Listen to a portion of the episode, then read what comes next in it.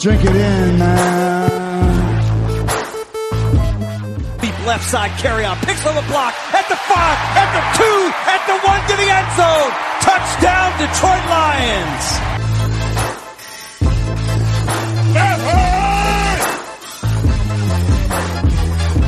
Drink it in, man.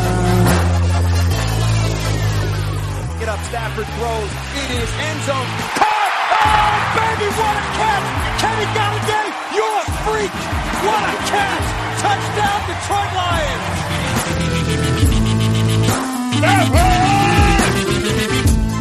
Cornbread. I love the Lions. Say it with me. I love the Lions. Drink it in, man.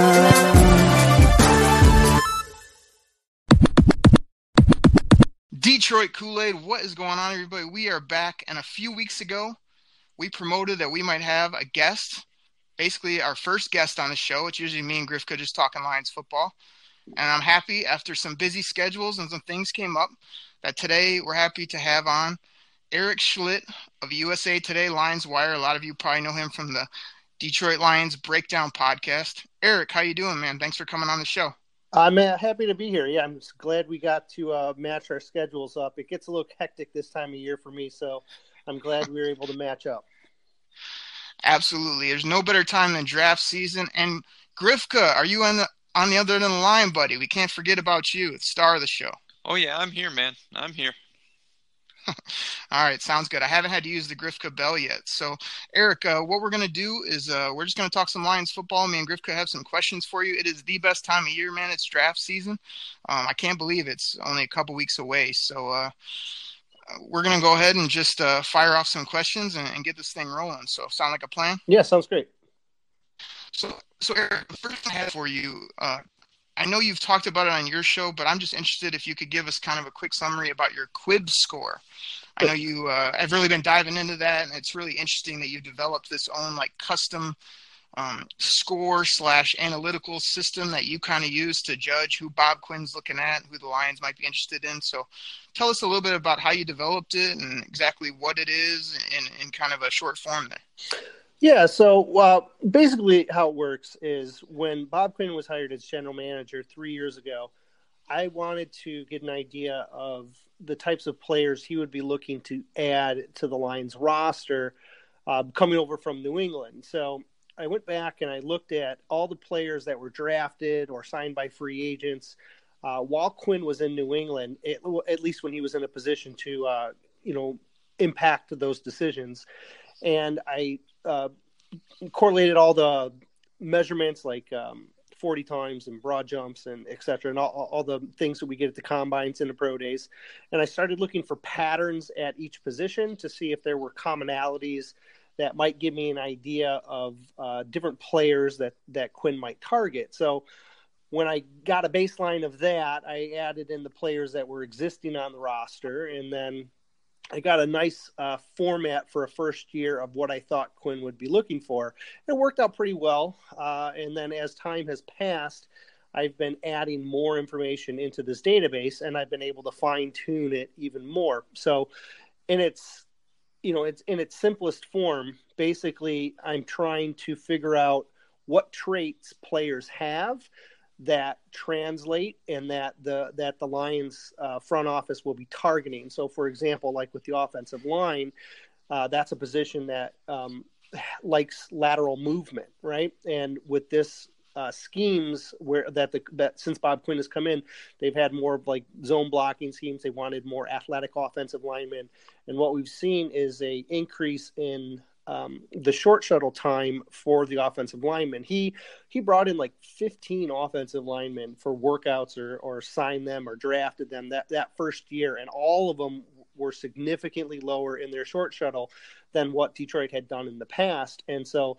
that kind of was a, a big you know red light going off that hey this is an important area that they care about and that's translated over into um, you know the the future drafts and the free agents that they've targeted since and it works like this for every position it's not just one category sometimes it's uh, two or three sometimes it's even four or five but uh, each position is unique. And this year, what I've done is I've been able to expand it to even um, within the position, having like specific roles. Like, for example, not just a, what a receiver looks like, but what does a slot receiver look like compared to a outside receiver? So I've been able to get really specific with it this year.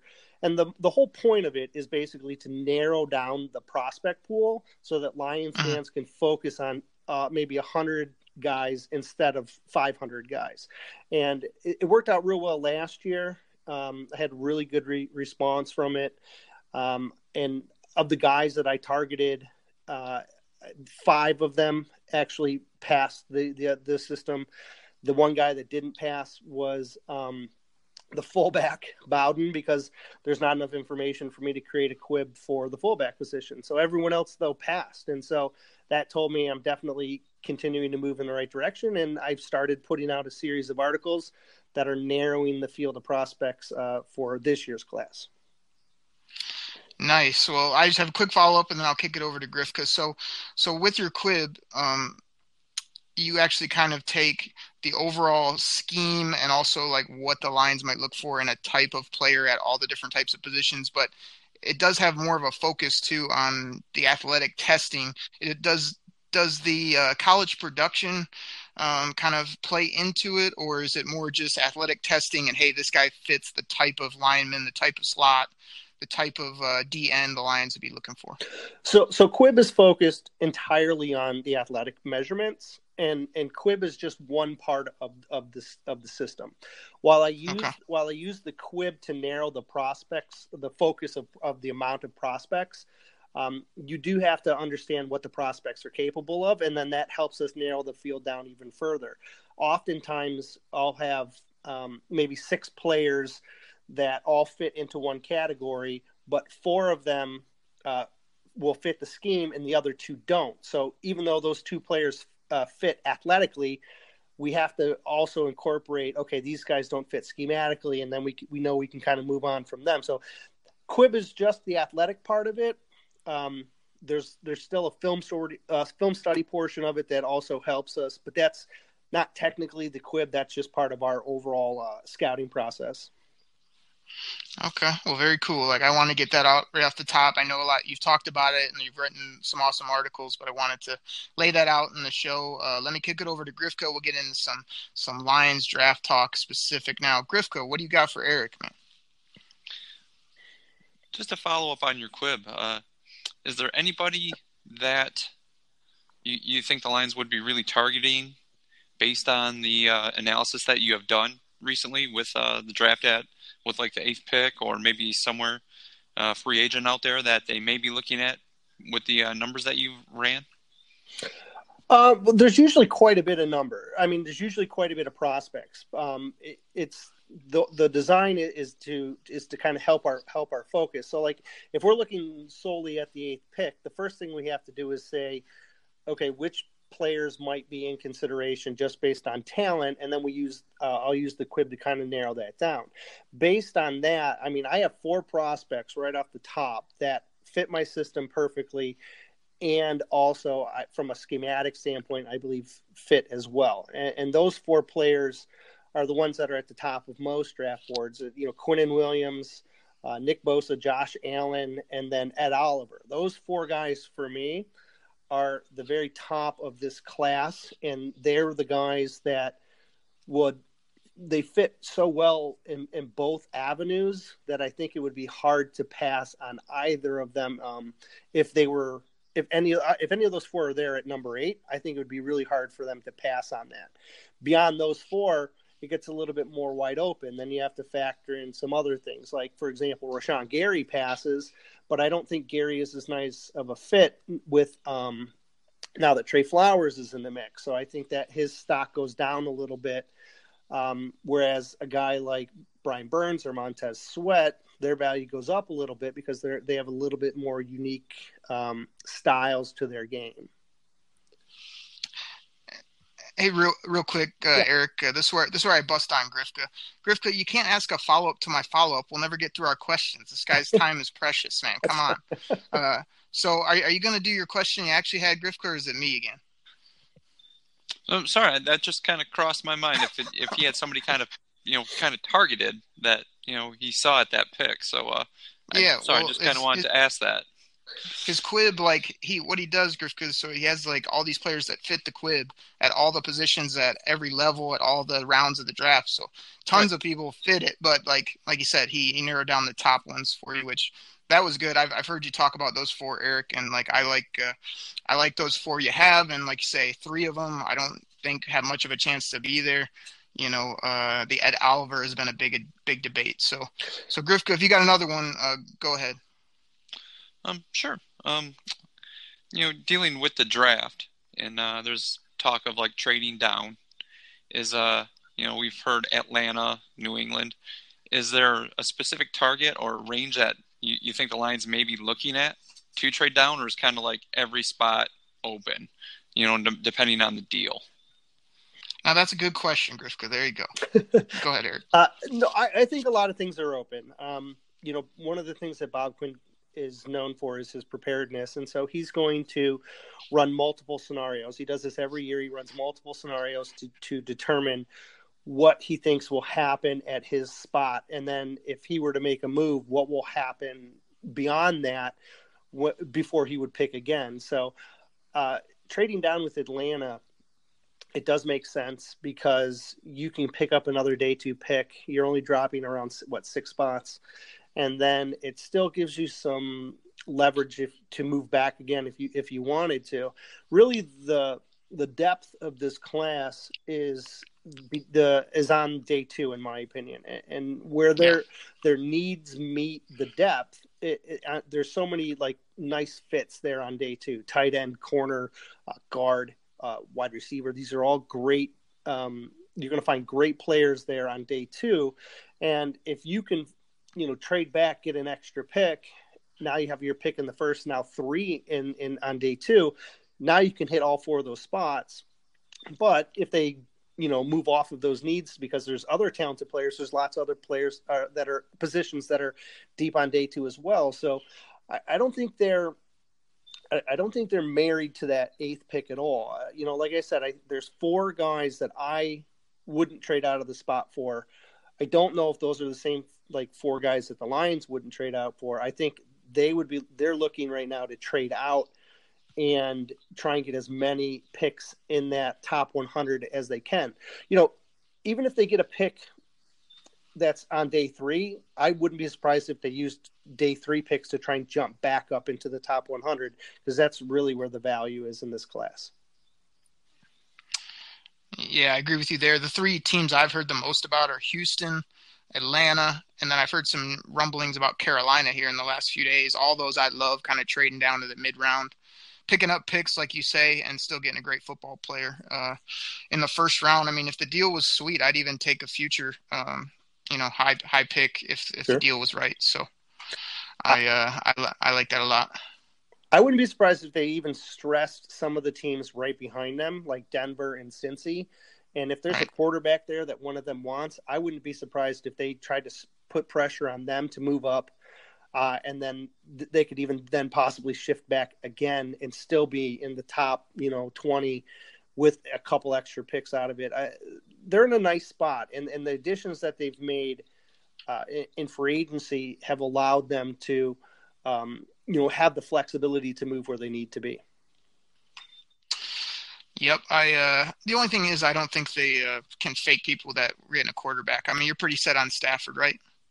Yeah, yeah, yeah. Yep. yeah I mean, they're going to. I would like them to add a quarterback in this class because Connor Cook and um, and Savage aren't like they're not ideal, but Savage is is tolerable. Cook has a little bit upside, uh, but beyond this year, I, I- don't want to have to live with that as as the backup situation. So adding a, a day three guy, if you can get a guy like uh, Tyree Jackson that that maybe slips down there, uh, he would be a lot of fun if he's there in the fourth round. I I know people are talking about him going in the third, but you know he has so many you know raw edges right now.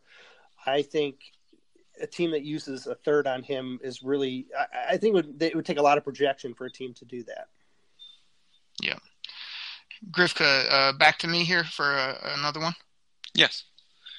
All right. Hey, Eric. So you broke down your top four, which you said was like Bosa, Allen, Quentin, and uh, and then you had Oliver in there. So it was like your top four. But like I said, three out of those four we pretty much know will be off the board.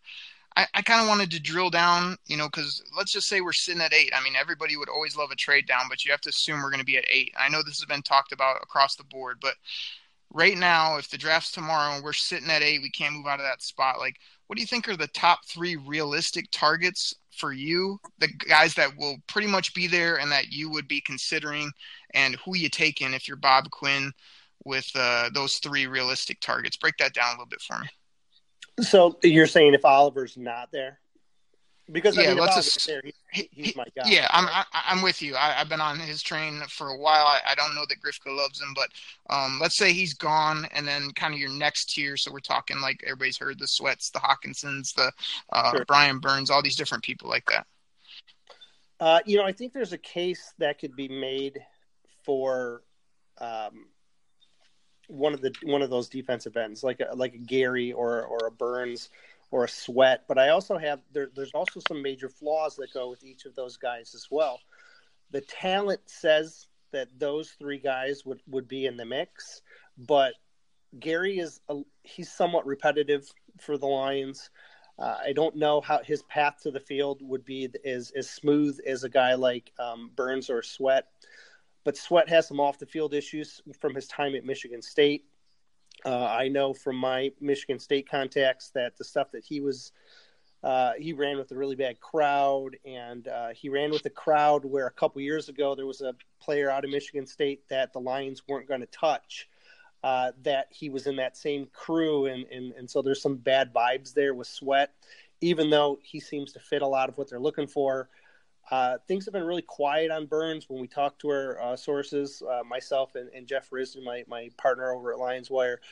Um, nobody really talks about Burns. He makes a lot of sense to us, but but he, it's awfully quiet around him. So while those three guys make sense from a value standpoint, I don't know if if any of them are, are truly in the mix. From a talent standpoint, they should be.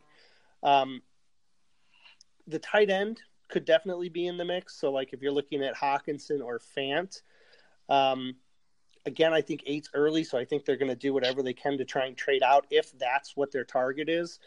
And um, for me, both of them are, are pretty even, and I wouldn't be surprised if they uh, targeted Noah Fant over Hockenson. Big reason being is in my system, uh, Noah Fant passes all the metrics for uh, a tight end, but he also passes all the metrics for a wide receiver, and that's something that's really hard to do. And he's ba- he's basically is a if he was a receiver instead of a tight end, he would be he would still be one of the top two wide receivers in this class. He can fill two holes for you. He can fill a tight end hole and he can fill a wide receiver hole. He automatically becomes your uh, third target. He has the opportunity to grow into to be a second, their second most valuable target on this this offense. So I, I do think Fant is a guy they would really consider uh, along with those three edge guys. Uh, then it gets a little tricky because you know, there's no clear tight end. Uh, there's no clear offensive tackle who's who's a, a, number one guy. There's no clear cornerback who's the number one guy, and so it gets a little bit harder to peg which guy it might be. Um, could it be Devin White or Devin Bush? Maybe. Uh, I, I, think it's a little early to go uh, off the ball linebacker, considering what they're doing in other spots. But Devin Bush would be a guy who could uh, he could help Jarrad Davis. I'm sorry, Devin Bush could be a guy who could help Jarrad Davis quite a bit. And uh, you know, he has a he could come in and really solidify that that front. And so there's kind of an outside shot. He could be in the mix there as well. Eric, uh, let, let, me put the heat on you before I kick it back to Griff. Sure. You put you brought up a lot of good names. Sure. You broke it down uh, really good. Uh, you're at you're Bob Quinn, or you're sending that card to the podium. Uh, do you have a name or two? I, I don't want to pin you down if you don't want to, but um, if you had your ideal pick and you can't have those top four, um, who would Eric Schlitz select at eight if you're stuck? My number five guy is Rashan Gary, and I know that that's not a. I, I know I'm in the minority in that in a, Yeah. in a lot of ways and and I'm okay with that. Um, but schematically he fits. Uh, it's very diff- it's very rare to find guys at his size that can move the way he can. Uh, he's not a production guy, but he has the ability to just destroy plays. Um, and and again, this has kind of been my stance for a while, and I, I don't I don't there's not there's no one else that's stepped up to back me off of him right now. So he would be my five, but like I said, if he's there, I'm very open to trading as well because, like I said at the top, he's got some flaws to his uh to his game as well. Yeah. Okay. Very cool. Uh, the the biggest thing that worries me about Gary is his mentality. Sort of, uh, you know, I don't know if he has that NFL dog type mentality, but his athleticism, the way he gets off the football, is incredible. Um, let me go ahead and uh, throw it back to Grifka. But hey, Grifka, do you have your notepad? Did you take down notes about all that Montez Sweat? You've been touting him forever. Eric Schlitt just said, uh, maybe not so fast, my friend. Yeah, I, I hear him. I hear him. I'll take it into Okay. consideration. Okay. Um, like you said, he does have the measurables, but uh, Sure. if uh, if the Lions are looking for somebody with uh, they don't like character flaws, which they've said before, I mean, it's definitely a, a big uh, red flag against him. So it's understandable. Well, well, Absolutely. look at it this way too. With Sweat, they have they went to Mississippi State to watch Mississippi State games three times this year. They met with him at the Senior Bowl and they met with him at the Combine. So they're very interested in him. It's just a matter of are they willing to overlook um, some of those character flaws because from an uh, from a measurement standpoint, he fits everything that they want. Uh, I mean, his arms are insane. They love arm length. They love guys that go to the Senior Bowl. They love fast kind of these these fast fast guys that can be both fast and quick. He's he's got it. He's got all of it. And so I just don't know from everything that I've been told from a character standpoint is they won't touch him, they won't touch him, they won't touch him. I just all indicators say he's still in play. Yeah. Yeah. Good stuff. Grifka, what do you got? Um, I, I know we've been discussing a lot of uh, high round draft picks. Um, are there any mid round draft prospects that really interest you that may fit the Lions? Uh, let's narrow it down a little bit. You want like a day two, day three, uh, offense. Deep, what- Let's go. Um, let's go day three. okay. Those late round guys where people are kind of like, "Who?" They're scratching their head. They don't know this guy. Something like that. Uh, do you have any offense, defense, any, or just open open forum? Uh, let's go. Um, let's go defense because I still think the team needs a little help on defense, even with their signings they've done. You need some O, Grifka. You need offense, man. we just loaded up on D. Anyway, go ahead. Uh, from an offensive sta- or from a defensive standpoint, um, there's a couple of guys that I think could sneak into day three that would be really interesting to to watch. Um, Charles Omenihu from Texas. He's um, he's a guy who I think is, they put a lot of work in on. He is a You, potential. you think he's day? Sorry, you think he's day three? Isn't Yeah. that more of a day two guy? I think he's he's fringe day day round three round four. I think he would be pick one eleven in my book. I think he, Okay. they'd have to take him in the fourth round. It's possible, very possible he goes in the third. I, absolutely- Yeah, I like him in a Hugh, but Sure. yeah, right. Uh, that's not a bad range, so I got you. Uh, if you want me to go a little bit further out, then um, let's see. Um, all right, so one of the things that I think they're they're looking for let's so let's say they don't get sweat in the first round, and they and they, they still want that pass rushing, um, kind of hybrid stand up pass rusher guy. Um, I, I butcher these names, especially like these good players. So uh, he- this this guy plays at Houston. It's uh, Emeke Egbule. He plays at Houston. Do you know what I'm talking about? yeah, I got you. I love that you picked like the hardest name to pronounce, either that or uh, Right. the Penn State corner Warrior. So Oh uh, God! I I- cannot I'm glad you went with the other hardest one. uh, Igoulier from Houston is very intriguing to me. He's a guy who I think again could be in that uh, round, late round three, early round four type range. Uh, he has the ability to play uh, linebacker as well as be a pass rusher. So if you are like if you're in love with Josh Allen but you, you can't get him, this is a guy who I think you can get uh, a little bit later who can give you that same. He's not going to give you the same type of impact, but that same stylistic impact. Uh, off the ball guy who can um, who can who can rush off the edge, and he would be a really nice fit in there with with Devin Kennard. Um, the other guy is the uh, another TCU guy, Ben Banogu. I know I didn't pronounce that right either. Uh, Good, Uh, no, good, good work. he um, he's another guy who I think will slide into day three, uh, but is another he fits that role. He, I think he can play a little bit off the ball. He's going to be a stand up pass rusher. Those two guys are very appealing to me um, because they fit something that we all know is, is is a big need, but it's not necessarily a starting role. It's a guy you could get on day three, and you could uh, you could find a way for them to be impactful in, in their first season as uh, situational uh, pass rushers. You want me to go to another spot or? Uh... No, that's good actually. Right there, I, I, st- I mean, Derek's like saying loading up on offense. I still think they need a little help on defense. So uh, Yeah, absolutely. They still do. They they still have needs on both sides. Yes, both sides. I'm just saying we we may want to skew, or we need some we need some more playmakers uh, as well. So everybody defense sure. is the easy call, but uh, you know I want to get some people that can put in the paint, score touchdowns from deep too, because we got to go up over the top a little bit. Uh, but uh, yeah, those late round defensive gems are you, you can never go wrong there. So yeah, you hit on some good names. Uh, Grifka, let, let me hit him with a quick one here. So I, I know we're talking draft, Eric, but the, one of the biggest things for me is how, how's the opposite side of Slay going to shake out? I mean, I feel like I loved what we did in free agency. I love, uh, you know, kind of how they're um, making this defense go from a, a somewhat porous defense early last year to a pretty dominant unit towards the end of the year with snacks and whatnot. Mhm. Um, in regards to opposite of Slay, I mean, I know we we brought in uh, players. Do you think they'll address that in the draft, or can excuse me, can we get a player that can really be not not necessarily a lockdown guy, but a guy that's substantially better than what we've had over there, or is he already on the roster? Because I always feel like opposite of Slay and that slot corner, which we think we stirred up with Coleman, has just been killing us the last few years. I mean, just a uh, you know can't guard anybody at those positions. So, what do you think in regards to the opposite corner, considering if Coleman's in the slot?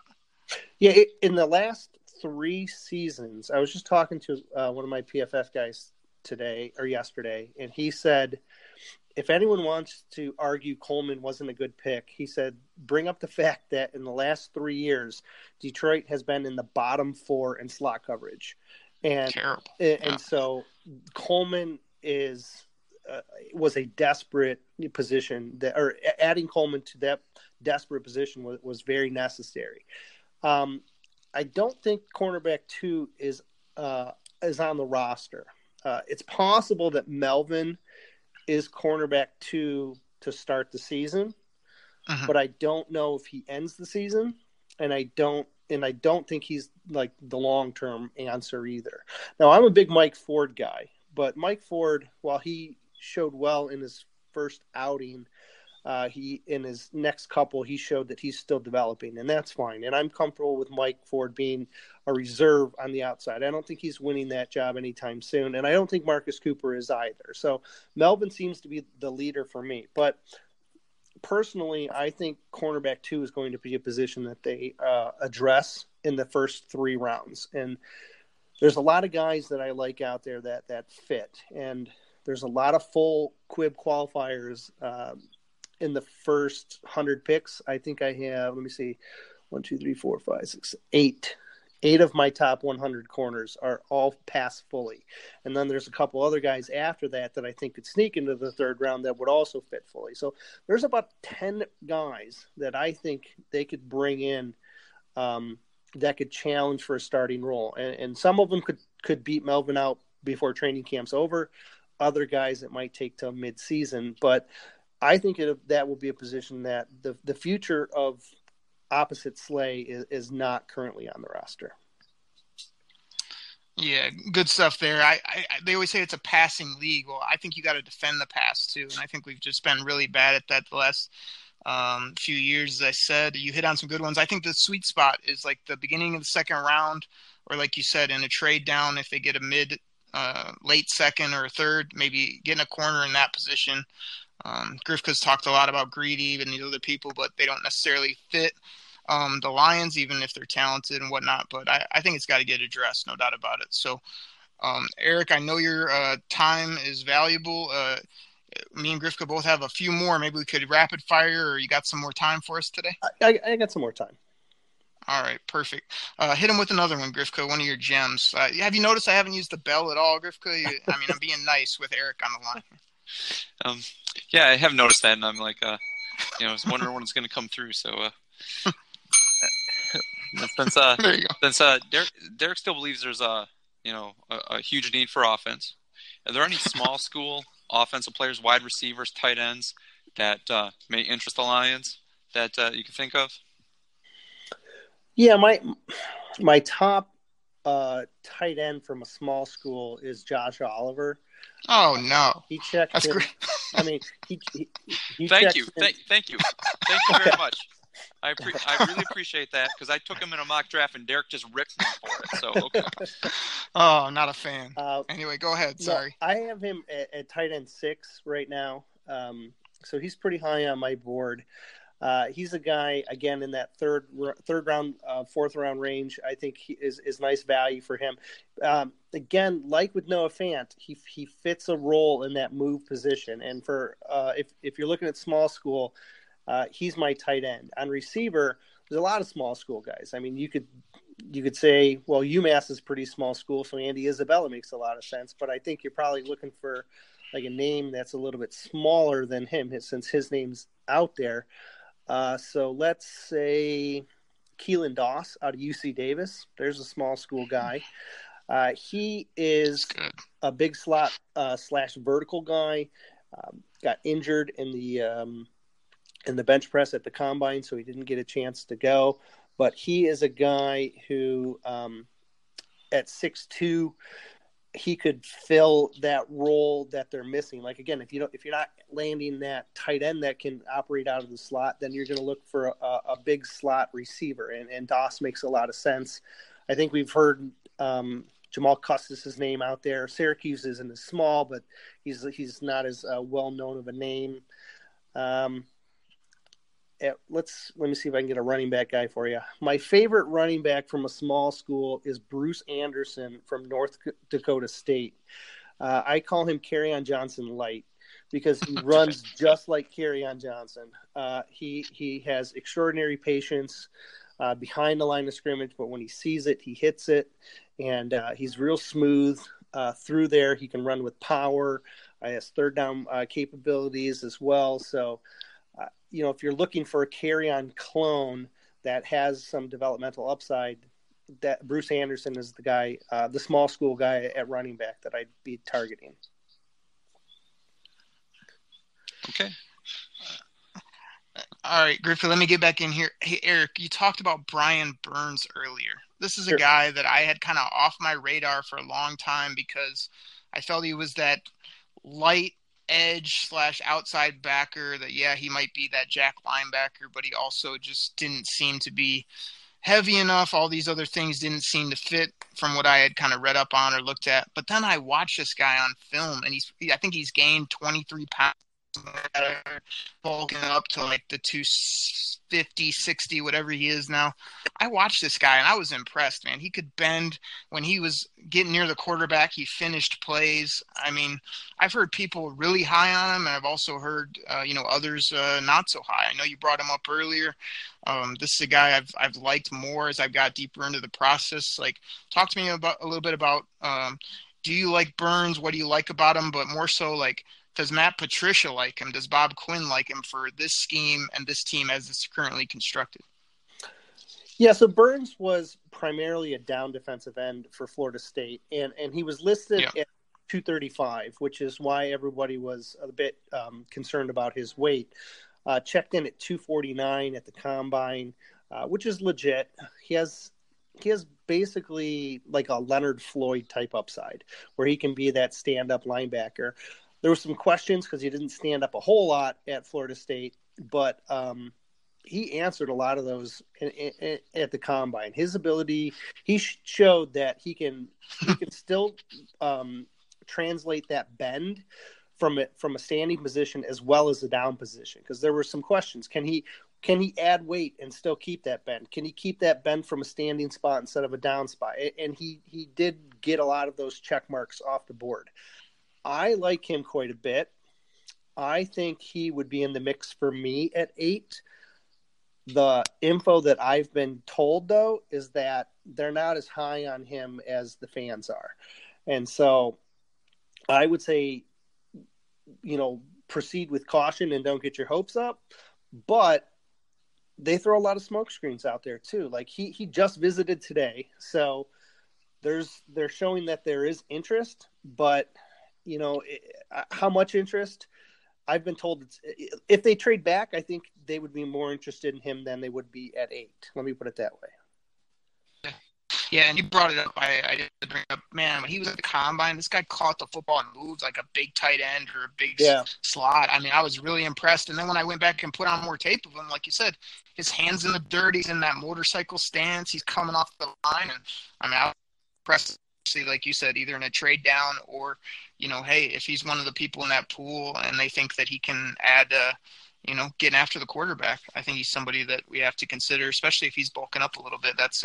Um, you know, intriguing and, and uh, nice to see as well. So um, I'll go ahead and, and kick it back to Grifka. Thanks for breaking down Burns a little bit there.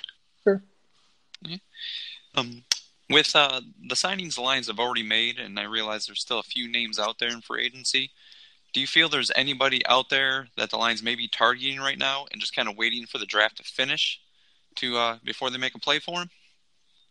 And let me throw in a caveat: like any, do you think they make a trade, Eric? Like uh, I've talked about maybe some big trades, or they've been hoarding some money. Like uh, any players they might be on, but also you see a trade happening at all? Trades are always hard. Um, I- I'm never really, I've never really been able to predict trades very well, just because they're really secretive about them. Um, like, like no one saw the snacks trade coming, right? Uh, the Golden Tate one made sense because we were trading away, but as far as guys that they're looking at, it's really hard to get a, get a real, you know, gauge of of a, of who they might be going after, and when you look at where their big needs are on the roster, the only guys, the only position where they would trade, I think, for a, a big money guy would maybe be cornerback. And Mhm. you know, th- are they willing to invest a lot of money at that position when you already have a lot of money invested in Slay? So, you know, c- could they be interested in Patrick Peterson? You know, because there's some connections with the front office in in, uh, in Arizona, um, possibly, but. I, I don't have anything to substantiate that. That's just speculation. Um, To- to- go, go Oh, ahead. go ahead. I was just going to say to Grifka's point, any any players, any vets you think are sitting out there that might interest them that they're just uh, waiting them out? Yeah, you know, I I thought uh, Savage was one. Uh, Savage was a guy that I said just makes. I know they wanted a veteran quarterback, and and his connections to the coaching staff just made sense that they were going to bring him in at some point. Um, you know, Zach Brown is sitting out there, and He's and good. he's a good yeah he's he one of your better free agents that that is just sitting there that they haven't really done a whole lot with um i mean ezekiel Ansah is still out there you could you could maybe en- entice the the lions could throw some money his way and a little and see if they could bring him back on a on a cheaper contract It's uh, Grif, Grifka's favorite player, by the way. yeah. Um, yeah, I, I mean, I, I don't think he's coming back personally, but the longer he sits out there, the more his price comes down. Um, I wouldn't mind it. Ricky, you know, you, you could see them reunite with Ricky Jean Francois because they need a rotational, uh, one more rotational defensive interior guy. So it's it's they could be looking his way again. But uh, there's, I don't think there's anybody out there that they're specifically waiting on. I think they're just kind of waiting. I, they've they've addressed most of the spots that I think they wanted to ahead of um, ahead of the draft, and I'm not sure there's a guy out there other than those couple that could come in and make a, a giant impact on this roster, just because there's their big needs are like like we said earlier, cornerback, uh, a move tight end, and maybe a right guard, uh, depending on what they want to do with Crosby. And with those three spots, there's no one out there in free agency that are going to really blow you away. So I, I, think the money saving thing is more about the pending CBA that's coming down the road and trying to save money for the future rather than um, you know loading up for a big name guy. Okay. Interesting, interesting. Uh, I just have two. I'll kind of maybe bundle these together. Uh, one of them we kind of talked a little bit about before, but this is what interests me, Eric. So me and Griff could get into lots of arguments about the draft and value of players, how you move around the draft board, all this type of stuff. Like I remember last year, I was I liked Kerryon. The only thing I didn't like is that we moved up you know, uh, giving up resources and we didn't have much. You know, I'm happy now that he's on the team. He's obviously looked really good. Hopefully, he can stay healthy and produce. But what's your take on? It seems like Bob Quinn. He talks about, oh, I'd like to move down, and you need a partner, but he always seems to be good. which like form of, but you know, everybody in Detroit's always more picks, and he's been giving up picks to go up. So, what's your take on that? And Do you think this could be the draft he really does move down, and then kind of a combo meal? Like everybody's talking about, we got to get another running back. We got to get this. I'm looking at the roster and kind of thinking, especially since CJ was was added, and uh, if Amendola can stay healthy, maybe those aren't as big of needs as people are thinking. Kind of take both of those if you can, and then Griff has maybe got one more, and then we'll get you out of here. So, I, the way I think Bob Quinn sets his board is I think he says, I have this many guys that I like at this position, and he and they they mark it off like in tiers, right?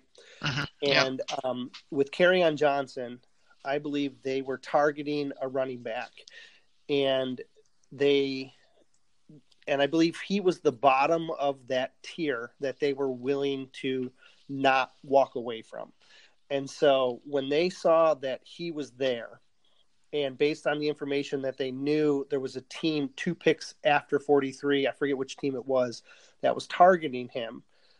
Uh, he knew that Kerryon wasn't going to make it to their original pick, and so he was aggressive and he went after it, and he and he made that, and I'm okay with that.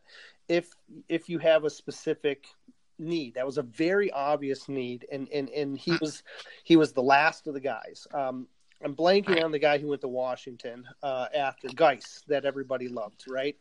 Um, yep. They did not like Guice, not even a little bit. Uh, they they didn't feel like his personality would mesh with the locker room.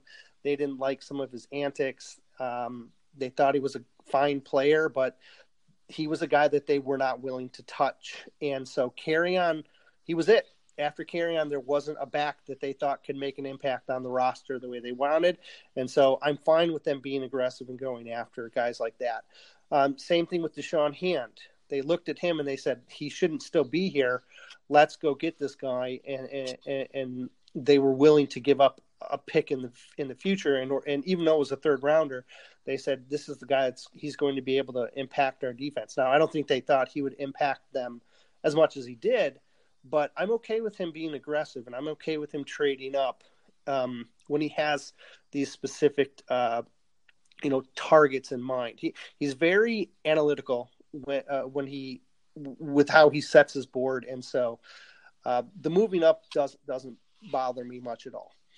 Um, the second part of your question was, I oh uh, the needs at the skill positions. So on my board, I think that they could upgrade a wide receiver spot, a tight end spot, and a running back spot, and and I, and they're going to want that competition at at all of those spots.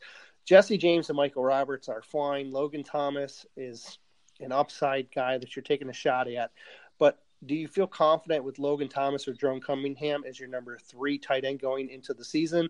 I don't, and so that's why I think tight end is is definitely going to be something high on their board. At receiver, Golladay and Jones are your obviously your big ones, and Amendola is fine, but they need a future guy that goes beyond 2020 because Golladay's contract's up in 2020, Jones's contract's up in 2020, Amendola is a single contract this year. If they're going to re-sign Golladay and maybe not re-sign Jones, it would be beneficial to have a wide receiver that's on the roster with some experience. And that's why you target a wide receiver in this draft because you're trying to get a guy that's going to be there for the future. Pos- if, if you can get a guy that can beat out Amendola, even better. If Amendola is your fourth receiver, great. Um, I don't think I don't think he's locked in at that third spot. So wide receivers definitely uh, high on my board as as a need as well. And as far as running back, they really need a depth option. I mean, Zach Zenner's great and people love him, but he's he's an average NFL backup. He's he's he's a fun story and he's a great person, but if Kerryon gets hurt and let's say CJ Anderson shows a little bit of Blount 2.0, are you comfortable with Zach Zenner being your starting running back? And I don't think that they are, and beyond maybe the one game he was last season. So I do think that they're looking to add a running back that they can develop and possibly take over because, you know, while Carry Kerryon signed for 2021, CJ Anderson, Theo Riddick, Zach Zenner are all on one year deals. So, or in the final year of their deal. So, again, this is a position where you're drafting for the future, and that's why I still think they're they, they'd be fortunate to add a guy if they can. They can't, I think they'll. It's a position where you can you can make do with what you have, but I do think if the value is there, they wouldn't. I wouldn't be surprised to see them take one on day three. Yeah, I'm going to throw back to Grifka, but the only thing I want to say is that like I love how you broke it down. I love how you sort of. Uh, I wasn't sort of saying receiver; these guys aren't needs, but I'm I'm always cognizant of like the value. Like if you're taking a slot in this high second round Mhm. And making Amendola, like you said, bumping him down out of the starting lineup, whatever. Like I don't know. I feel like you do that with a, a later pick because th- those top couple rounds are so valuable. You know, go get somewhere where you're really weak, like I say, the corner two, or uh, beef up that edge rush, whatever it may be. But uh, like I say, I know these needs need to get filled, but like that extra running back, I'm going and getting him in like the fourth, fifth, or later. You know what I mean? Finding a guy that you know is maybe better than Theo or can do the similar things to Kerryon. Like you say, Bruce Anderson, your guy, he's going to be there later. So that's all I'm saying is maybe you can fill this depth and find a star later and use those early picks in other spots. So, uh, like I say, I like how you broke it down. That's just my take is that everyone's got us taking a receiver in the high second. We got a tight end maybe in the first. I mean, I think you could bump those back a little bit and still be okay. But uh, Grifka, greatest question for Eric, or bundle two quick ones, and then we're gonna let him plug his podcast, his Twitter, everything. And and he's just been Yeah. awesome on the show, man. Thank you so much. Yeah, I, I just have a have a quick one. Me and Derek have talked about this in the past with uh, Matt Stafford. Seems to have lost a little bit of swagger. They have a new offensive coordinator coming in, uh, Darrell Bevell. Do you see much difference in the offense, or do you still think it might be kind of like a safe offense? Check down Charlie. Maybe it's just bringing a new OC in just to kind of get a different voice in his head. No, I think it's going to be different. Um, when you look at how Bevell has operated in the past, there is an emphasis on the run game, which is something they tried to establish last year.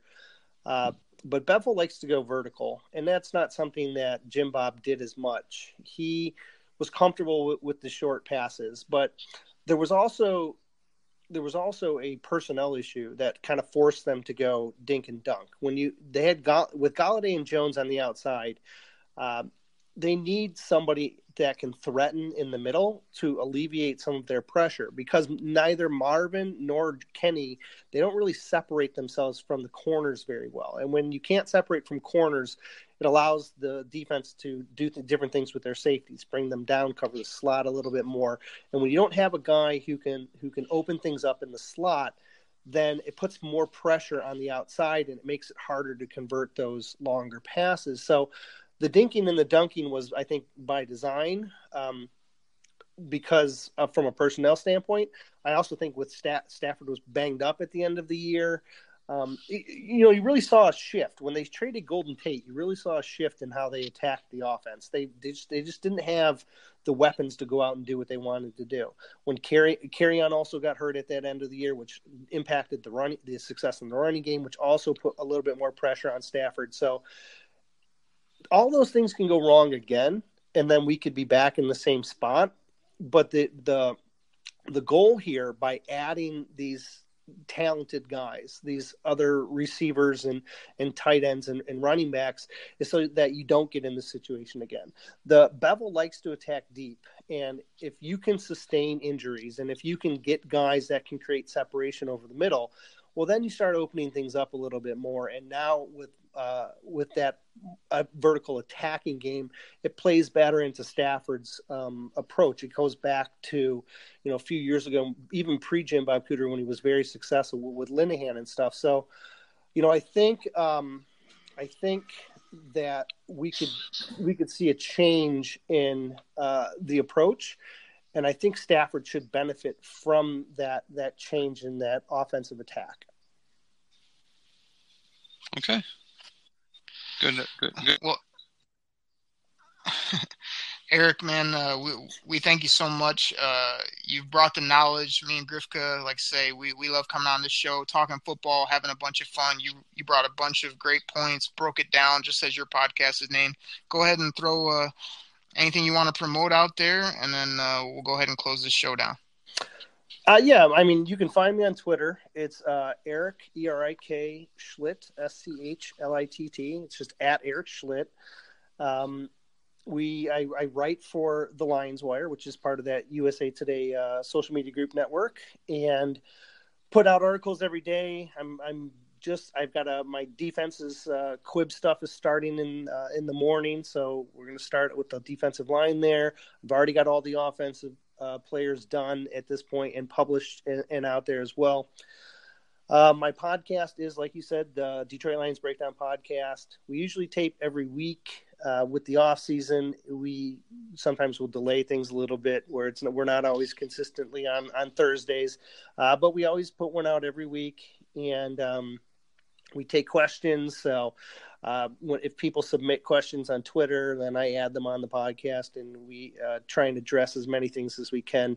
Uh, try and be as fan friendly as, as, we can here. So, yeah, those I mean, those are the main avenues. Um, and uh, you know, I, I, I enjoy talking uh, football. I, I, enjoy interacting online as much as I can, and um, so feel free to to reach out. Everybody out there listening, Eric is a tremendous follow. He knows his stuff. He's always, uh, like you said, great to the fans, great to people that have questions for him. Uh, I just kind of connected with him on Twitter, and uh, you know, always, like I say, always has a good take on things and just been awesome. So you've been really generous with your time. It was awesome to have you on the show. Um, we can't thank you enough. I appreciate it. Have I had a good time. Absolutely. So for me, for Grifka, and thank you so much, Eric. Um, we're gonna go ahead and get up out of here on the Detroit Kool Aid Cast. Take care, everybody. We're out. Pack the bag, start the plane. This game is over. It is over. What a comeback by the Lions. Drink it in, man.